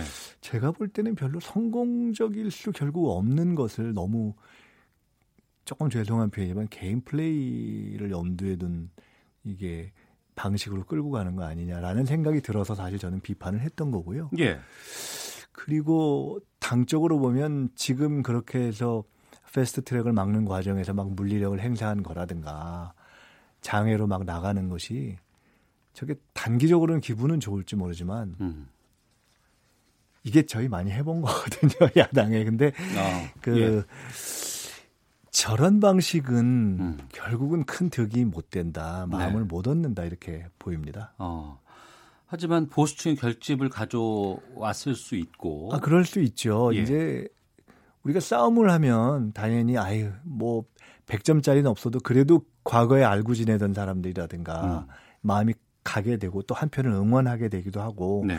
보수와 개혁 또는 보수와 그렇지 않은 분으로 쫙 갈리면 아이 그래도 뭐 이 판에서 어느 쪽의 입장을 좀 편들어야 되는 거 아니야? 이렇게도 될 수 있고 하기 때문에 그런 의미에서 자유한국당의 기존 지지층을 재결집시키는 효과가 있을 수 있어요. 네. 그게 지지도로도 일부 나타날 겁니다. 음. 근데 그게 과연 계속 갈 거냐 하는 게 문제거든요. 아. 그런 점에서 볼 때 제가 이번에 간담회 때도 말씀드렸는데 정당의 선호도라는 게 지금 이제 결집이라는 게 주로 지지도나 선호도를 갖고 말씀하시는 걸 거예요. 예.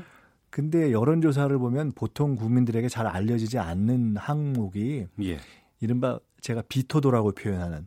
비토도? 그러니까, 예, 비토. 그러니까 나 누구 찍고 싶다. 이게 선호도고요. 예, 예.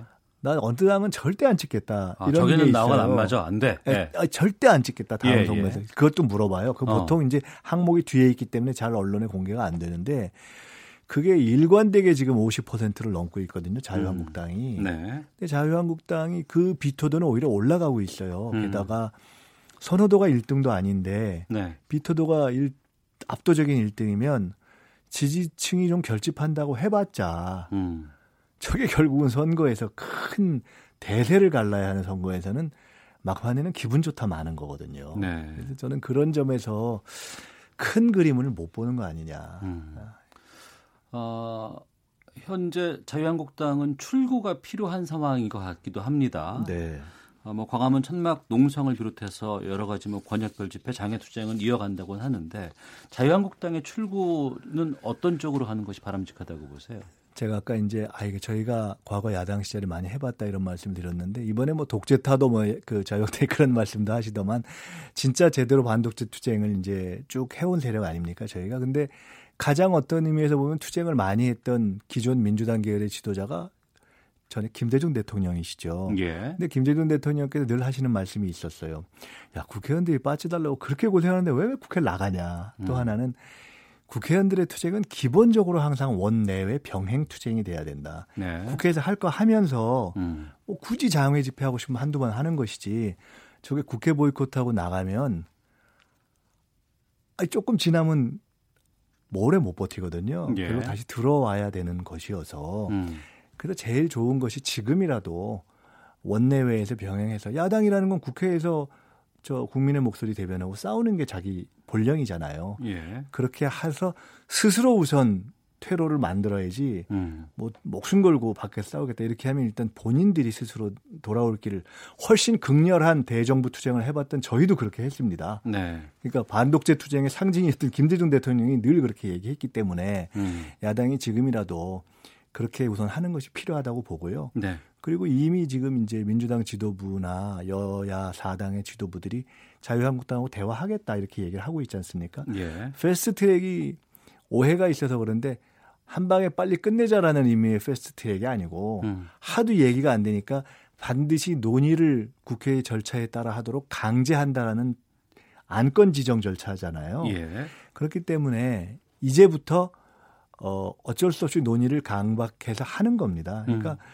어, 그 과정에서 법안이 지금 확정된 것도 아니고 얼마든지 협상을 할 수 있는 거거든요. 그러니까 저는 우선 본인들도 좀 입장을 바꾸고 네. 또 지금 이제 자유한국당 이외의 당들이 이미 패스트트랙 열차는 달리기 시작했으니까 좀 열어놓고 이렇게 하면서 냉각기는 좀 필요하겠죠. 하루아침에 막 할 수는 없을 테니까. 그 부분인데요. 이제 이게 아직 시간이 좀 많이 남은 상황이고 본회의 처리까지 또 법 네. 통과까지는 상당 기간의 시간이 남아 있습니다. 그리고 총선은 일 년 정도가 지금 남은 네. 상황이고요. 네.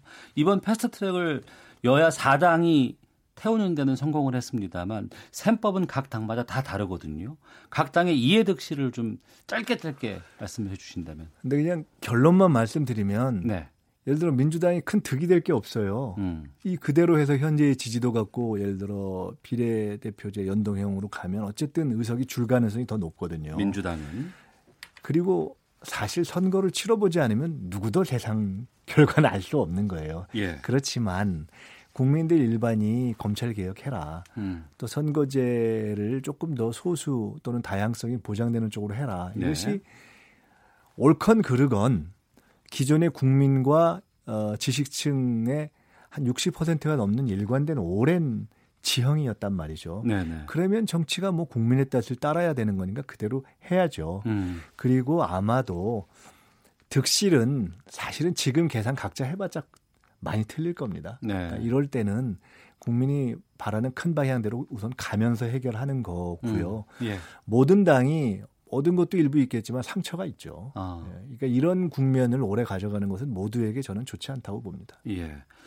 동물국회라는 오명을 또 쓴 이십 대 국회가 됐습니다. 네. 이후에 이제 몸싸움은 끝났습니다만 고소고발은 그대로 남아있는 상황이고 선진화법 관련해서는 고소를 취하해도 수사가 진행돼야 하고 결과에 따라서 내년 총선에도 영향을 줄 수 있는 상황인데 이 고소고발은 어떻게 돼야 된다고 보세요? 사실은 동물국회는 어떤 의미에서는 의도치 않은 양비론 프레임이에요. 왜냐하면 음. 사람들이 국회의원들이 법 지키고 하려고 하는데 그거를 막는 사람들이 일종의 냉정히 따지자면 동물의 난입이지. 동물들끼리 싸운 게 아니잖아요. 법 지키자는 문제를 불법으로 지금 난동을 한 것이기 때문에 동물국회라는 게 꼭 맞지는 않고요. 어, 지금 저게 법적으로 갔는데 정치적으로 해결하려고 해도 네. 현재의 법상 음. 이미 저렇게 고발된 것은 이 사안은 당사자들이 고발을 취한다고 해서 없어져 버리는 일이 아니고 네. 한국 정치의 장래를 보면 앞으로 이런 일은 없어야죠. 그래서 음. 일단 법적인 문제는 이미 손을 떠났다. 네. 이거는 가고요. 그 최대한도로 어, 이런 어떤 부작용이 최소화되도록 음. 각 정당이 노력을 해야죠. 그러니까 성의 표시도 하고 네. 또 이제부터는 말도 조금 더 싸울 때 막, 막말하는 건 서로 어쩔 수 없다 해도 음. 말도 좀 조심스럽게 하면서 국회가 돌아가야 어쨌든 뭐 민생이 돌아갈 수 있는 것이기 때문에 네. 그 요구는 뭐 여당이든 야당이든 피해갈 수 없다고 봅니다. 알겠습니다. 자, 퇴임 이 주 남으신 어, 김민석 민주연구원장과 함께 정가 이슈 진행을 했습니다. 아마도 퇴임 이후에는 이제 출마 아마 공식화하실 네, 네. 것 같은데요. 네. 공식적으로 출마 선언하시면 그때 또 뵙도록 하겠습니다. 네. 예, 오늘 말씀 고맙습니다. 네, 감사합니다. 오태훈의 시사본부는 여러분의 소중한 의견을 기다립니다. 짧은 문자 오십 원, 긴 문자 백 원의 정보 이용료가 되는 샵 구칠삼공, 우물정 구칠삼공 번으로 문자 보내주십시오. 케이비에스 라디오 앱 콩은 무료입니다. 케이비에스 라디오 오태훈의 시사본부. 지금 여러분은 대한민국 라디오 유일의 점심 시사 프로그램을 듣고 계십니다.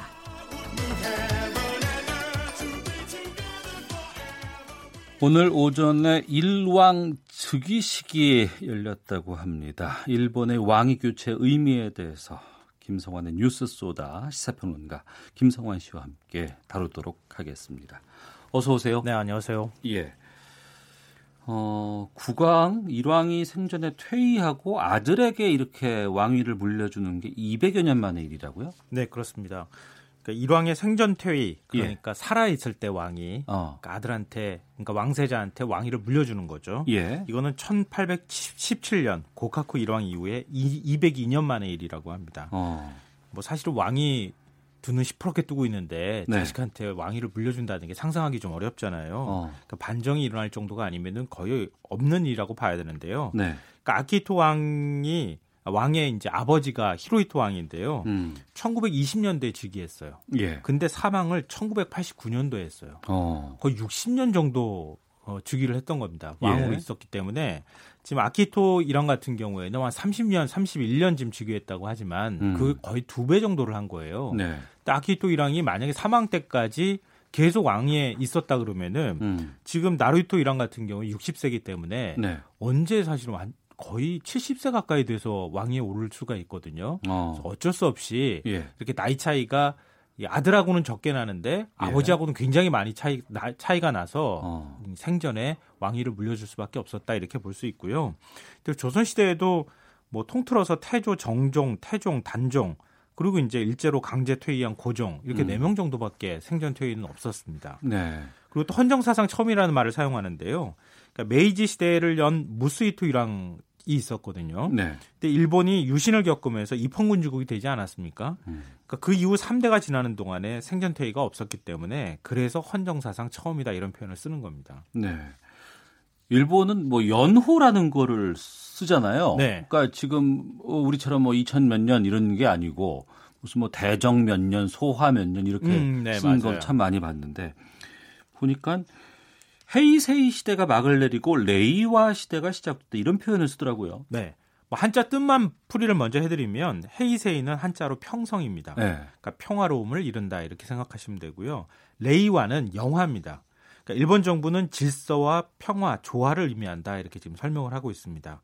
그런데 이걸 뭐 이름을 짓는 것은 이름을 짓는 것이지만 방금 전에 말씀하셨던 것처럼 연호가 굉장히 중요하거든요. 음. 그러니까 연호는 아마 우리 학창시절에 배우셨을 거예요. 중국에서 처음 사용하기 시작을 했습니다. 네. 기원전 백사십 년 중국 한무제가 건언이라고 하는 연호를 쓴 게 처음입니다. 음. 근데 일본은 기원 후 육백사십오 년 다이카 개신 일종의 네. 개혁을 통해서 고대 국가의 기틀을 갖췄거든요.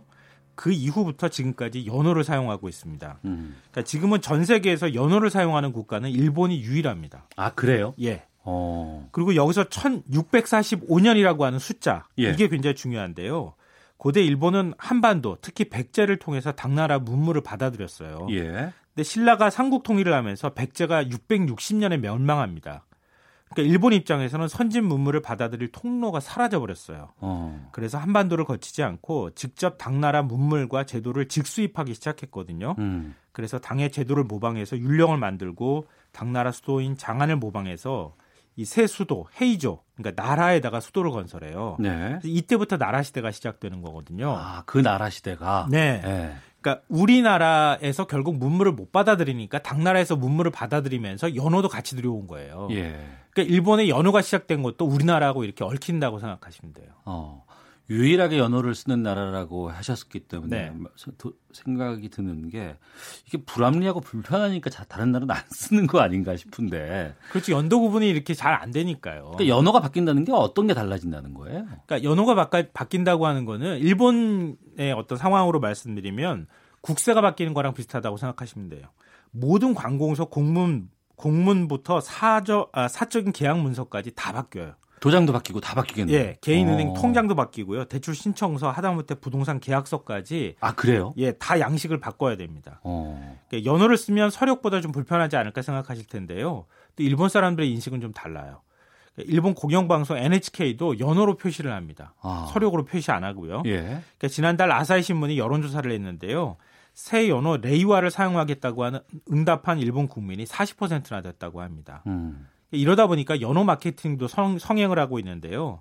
그러니까 아키히토 일왕이 고령을 이유로 생전 퇴위를 선포하니까 작년 하반기부터 헤이세이 최후라고 하는 마케팅이 등장했어요. 네. 뭐 예를 들면은 여름 불꽃놀이 하더라도 헤이세이 최후 여름 불꽃놀이. 아. 크리스마스도 헤이세이 최후의 크리스마스 이렇게 부르는 거예요. 예, 예. 그러니까 그리고 도쿄 중앙우체국에서 어제 헤이세이 삼십일 년 마지막 날이라고 해서 삼십일, 사, 삼십 어. 이 소인을 받으려고 사람들이 막 몰리는 일도 벌어졌습니다. 그 이벤트로 여겨질 수도 있는 네, 그런 그렇죠. 것이겠군요. 그러니까 이제 이번에 나루히토 왕, 네, 어, 그 아버지가 아키히토고, 네, 그 위가 이제 그 패전국선을 한 히로히토고. 예, 맞습니다. 어. 단순히 이게 왕위를 물려주는 것 이상의 의미가 있다는데 어떤 의미가 있는 거예요?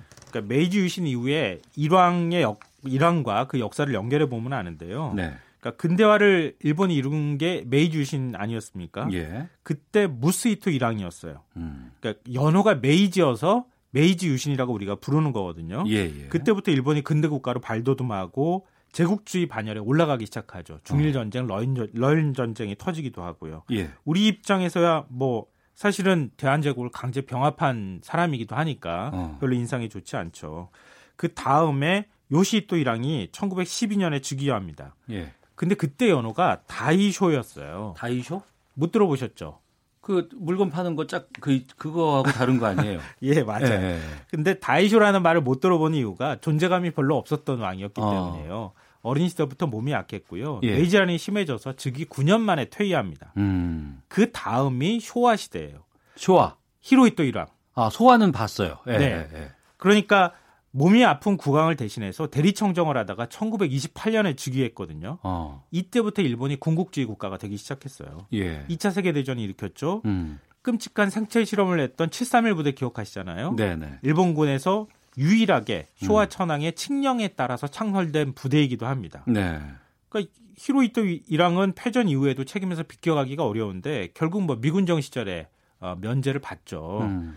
그리고 난 다음에 천구백육십 년대 일본의 고도 성장기를 이끌다가 천구백팔십구 년도에 사망합니다. 네. 그러니까 지금 패전과 관련되어 있는 것은 주로 히로히토 일왕, 쇼와 시대하고 음. 관련이 있다고 생각하시면 되고요. 네. 그 다음에 아키히토 일왕이 음. 천구백삼십삼 년생으로 전쟁 와중에 태어나서 전쟁에서 패전하는 모습을 지켜본 거예요. 네. 그래서 다시는 전쟁이 있어서는 안 되겠다. 음. 그래서 평화를 굉장히 강조했던 일왕으로 지금 기억을 하고 있는 거죠. 바로 직전 이제 왕이었던 거죠. 네. 그리고 또 일본 왕실이 백제인의 후손이라고 인정을 해서 굉장히 그 화제가 되기도 했었습니다. 음.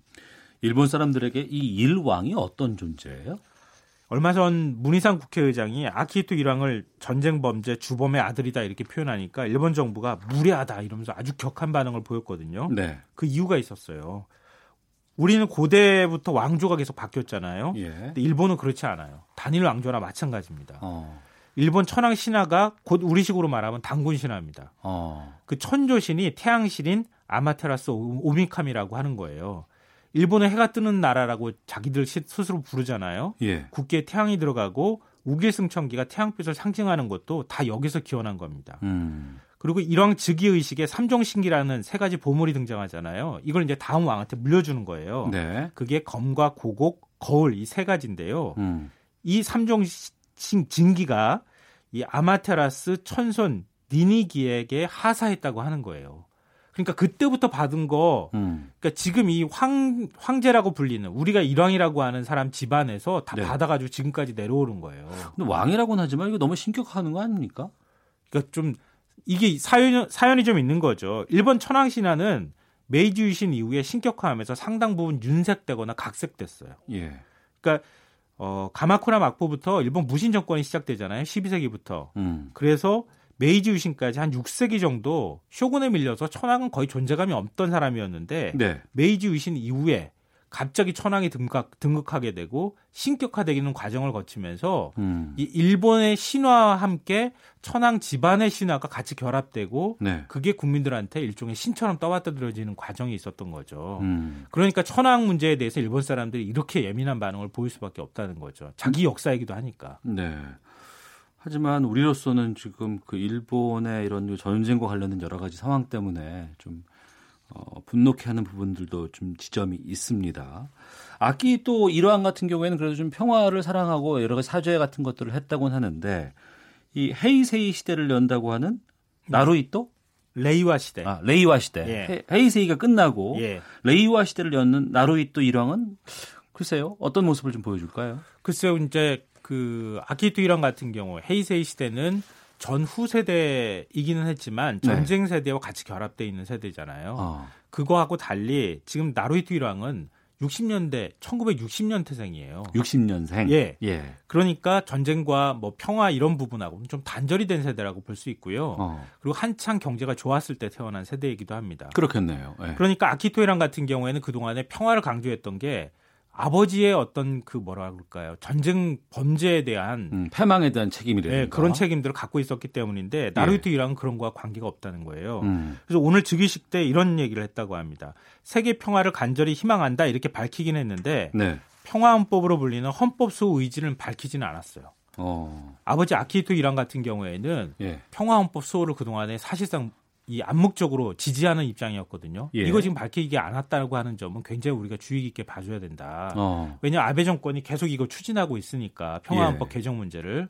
그래서 나루히토 일항이 거기에서 얼마나 버팀목 역할을 해줄 수 있을지 음. 삐걱거리는 한인 관계, 한일 관계를 좀 사죄라든가 이런 것들로 좀 이렇게 봉합해줄 수 있는 역할을 할 수 있을지 그걸 좀 지켜봐야겠습니다. 알겠습니다. 일본 왕위 교체 의미에 대해 짚어봤습니다. 케이비에스 일 라디오 시사야의 진행자 김성환 시사평론가였습니다. 말씀 고맙습니다. 네, 고맙습니다. 예, 오태훈의 시사본부 마치겠습니다. 내일 뵙겠습니다. 안녕히 계십시오.